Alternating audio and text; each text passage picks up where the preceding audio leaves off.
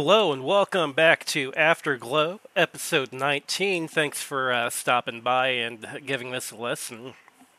You know, um, in my opinion at least, most consoles out there have one game that really like personifies the console in a way. Like for myself at least, for the original NES, Super Mario Bros. 3 was that game. And for the Sony PlayStation, the game for this episode is that game that personifies the console, being Metal Gear Solid. Uh, lots of memories in this game. Uh, really, really enjoyed it. And still enjoy it to this day, and I'm thrilled to see that's getting ready to be re-released for uh, PlayStation 5, Xbox Series X, and Steam with the uh, Metal Gear Collection Volume One. I'm really looking forward to that one. But with that being said, let's check out what I thought of the game from my childhood after the music cut.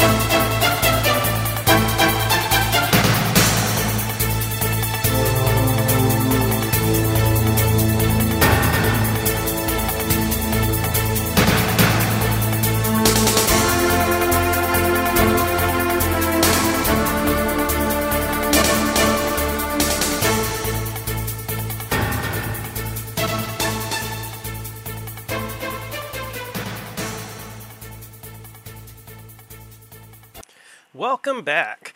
All right, so um, my uh, beginning when it comes to Metal Gear Solid, uh, I remember um, playing the NES game, and it was okay, but I never got real far.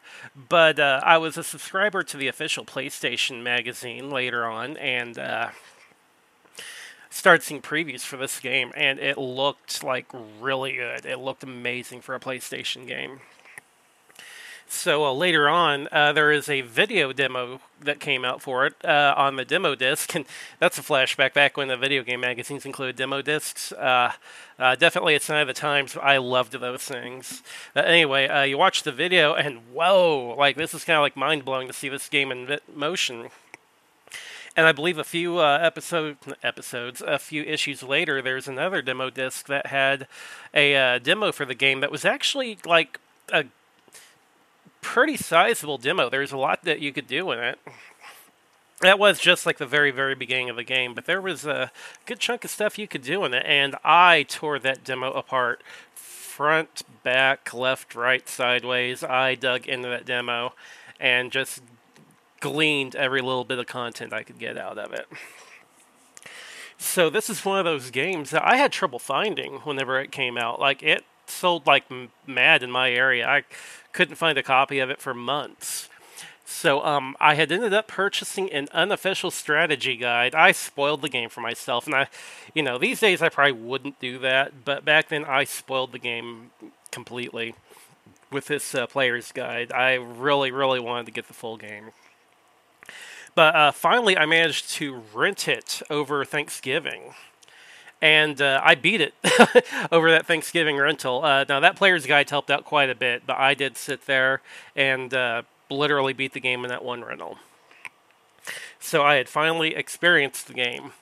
But um, after, I want to say, another six months, I finally came across a copy of it, and it was stupid the kind of luck I had. I was actually at a, a high school choir event, and they had a uh, store across the highway, and I went over there, and I got two games. And surprisingly, Metal Gear Solid was uh, discounted down to twenty bucks.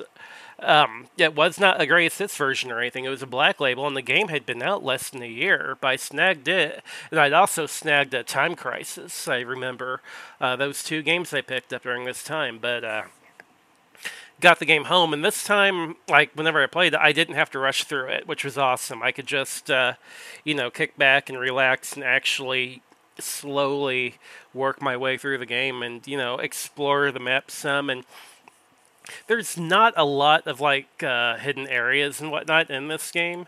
Uh, what's there is what's there, but uh, there, there's some minor stuff, and uh, it was a blast. And go figure, that is my uh, notification on my uh, cell phone. To this day, I use the uh, Metal Gear codec noise for my text message notification. And of course, for this episode, I forgot to uh, turn Do Not Disturb off, or turn Do Not Disturb on. So let's get that turned on, continue the episode, shall we? but uh, this ended up being easily my favorite out of all the Metal Gear Solid games. Um, uh, usually, I don't go too much into the Metal Gear games, like the sequels and whatnot. Afterwards, the game I'm covering, great English here. but uh, anyway, I got Metal Gear Solid 2 on the Xbox, and I I thought it was okay, but not as good as one. Uh, then I played Metal Gear 4 uh, on PlayStation 3, and uh, I didn't like it. I know a lot of people loved it, but I thought it was just it was a movie more than it was a game. Then I went back and played Metal Gear Solid 3 on the uh, 3DS when it came out and loved it. Thought it was fantastic. And uh, Metal Gear 5, whenever it came out, loved it. Thought it was fantastic as well. Uh, we'll probably cover some of the other games in other episodes of Afterglow, but those uh, games I listed off there like make up such a wild story. But still, to this day, um, I think the first one's awesome. I think it really deserves a new remaster. We're getting a remaster of Metal Gear Solid 3, but I really wish that they would have redone Metal Gear Solid 1. There is a GameCube version, but uh, I, I, I don't know. It, I, I tried it. it the gameplay's kind of there, but it feels so campy with like the redone voice acting, and I'm just. Uh, I, am not a fan of the cat campiness. I know there's always a little bit of campiness to Metal Gear, but there has to be some seriousness to it, and I feel that uh, it kind of takes you out of the game a little bit whenever you play the GameCube version, just to hear the over-the-top acting with so much ham. There's so much hamminess in the voice acting in the GameCube version. Now, if some modder out there wanted to pull out the uh, audio from the PlayStation version and replace it with the uh, replace the audio in the GameCube version with the PlayStation One version, I think that would be awesome if someone would uh, come up with a mod for that.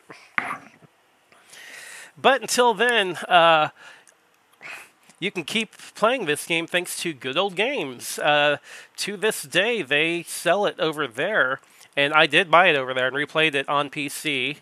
Um, actually, I'm going to backtrack a little bit. Uh, a few years later, there was a PC version released. I want to say like a couple years after the PlayStation 1 version. I did end up buying it, and uh, it looked a little tighter, a little cleaner, not a whole lot. It wasn't significantly improved from the PlayStation 1 version. It was improved, but uh, in my opinion, the not a whole lot. That being said, uh, this is a game that personifies a PlayStation 1 for me. Like, if you get a PlayStation 1 and one game, that game probably needs to be Metal Gear Solid. Uh, an argument could be made if you're a fan of RPGs for Final Fantasy VII, which, I mean, honestly, if you're getting let's say five PlayStation 1 games, and I feel that Final Fantasy 7 would have to be number two after Metal Gear Solid. But just the graphics, the gameplay, the story, uh, to me, this is almost the perfect video game for the PlayStation era. But that'll be it for my rambling on Metal Gear Solid. I kind of stuttered a little bit in this one, but uh, I hope you kind of got the idea. I appreciate you taking the time to listen to this episode of Afterglow, and we will see you next time for episode 20. Thanks for listening.